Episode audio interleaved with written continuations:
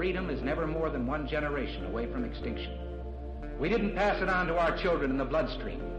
The only way they can inherit the freedom we have known is if we fight for it, protect it, defend it, and then hand it to them with the well-taught lessons of how they in their lifetime must do the same. And if you and I don't do this, then you and I may well spend our sunset years telling our children and our children's children what it once was like in America when men were free.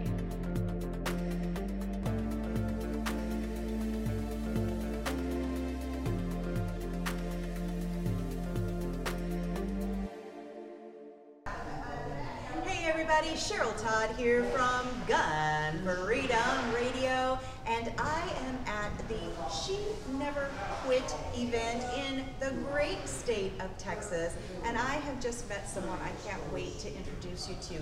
This is Sarah Stillwell of the HerWildlife.org organization, and I just want you to tell the folks on the other side of that camera what you were telling me about the mission and the reason for this organization. Thank you. So at herwildlife.org, it is ingrained in us to get more women veterans, law enforcement officers, and healthcare professionals outdoors. Whether that be through hunting trips or fishing trips, we really just want to bring ladies together, similar to some of the types of experiences they've held in their either current serving positions or past. We want to establish camaraderie and also have a fun time doing it.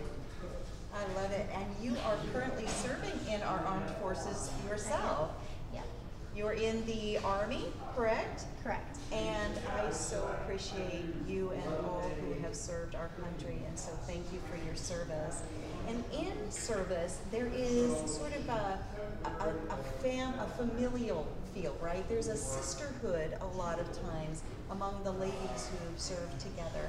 And you were saying that you want to continue that as people are either transitioning out of, of service in that way, or maybe even people who are still in service? Yes.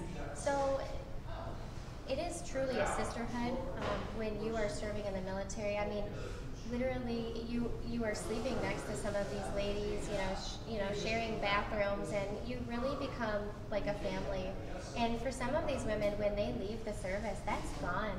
And these these ladies, they have friends, but they might be in different states that they serve with. So we really want women to have the opportunity to get local with other ladies and reestablish that type of relationship. I love it. Now, what is so important about being in the outdoors? I would say that it is therapeutic. For me, myself, I went through a very hard time about last year. Uh, I was completely broken, and one of the ways that I was able to get over that was by getting in the outdoors with other women. Um, the actual founder of WOMA, Deb Burns, I was in a goose pit with her, and at that point in time, I knew that our relationship was never going to end. Um, and so that's what I want to do for other women. I want them to come for the hunt and leave with a friendship. That's fantastic. A goose pit, you say? Yes. Now, those of us who aren't hunters, what exactly is a goose pit? So a goose pit is basically a trench in the ground, and we were in the middle of a cornfield, and there's um, seeds in it. And for me, I'm a short-statured woman, so I had to almost stand on a stool to be able to look out and, and shoot at geese. We didn't see very many that day, but it was still a good time, and I think our blind was having the most fun. Now, if you want to bond with another human being, apparently you need to get into the outdoors and in a goose pit. So I'm learning things right along with the rest of you, you folks out there. Um, you are also a parent. So of course you are thinking of the next generation. I mean that is our future. How much of what you do is impacted by the fact that you have three children? It is heavily impacted. My my daughter Kate, um, since the time she has been able to walk, we've been getting her in the outdoors, and she actually um, scored her first duck last year. And she's how old? She's almost nine. Oh my gosh, that's yes. awesome. And, and for her, you could just see her face light up, and it really instilled confidence in her, and it, it really was a great way for us to bond. It just instilled a little bit of grit because it was very cold that day. Sure. Yeah. No, I think that's wonderful.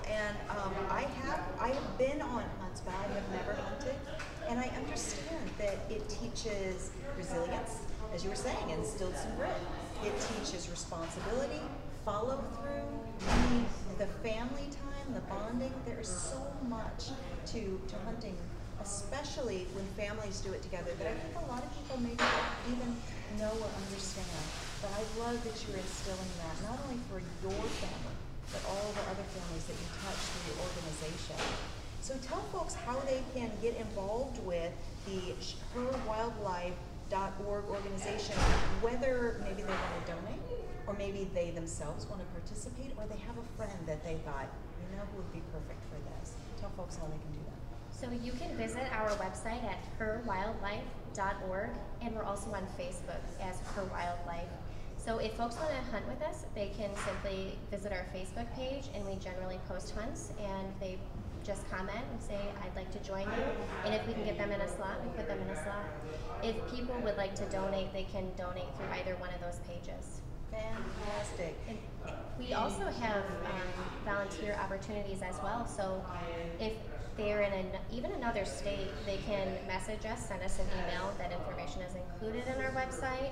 Uh, we have several openings right now for trip coordinators. So if, if they're someone who likes to hunt and wants to bond with other ladies who serve, they can go ahead and do that. That's amazing. Thank you so much for all you do. I am excited to have met you.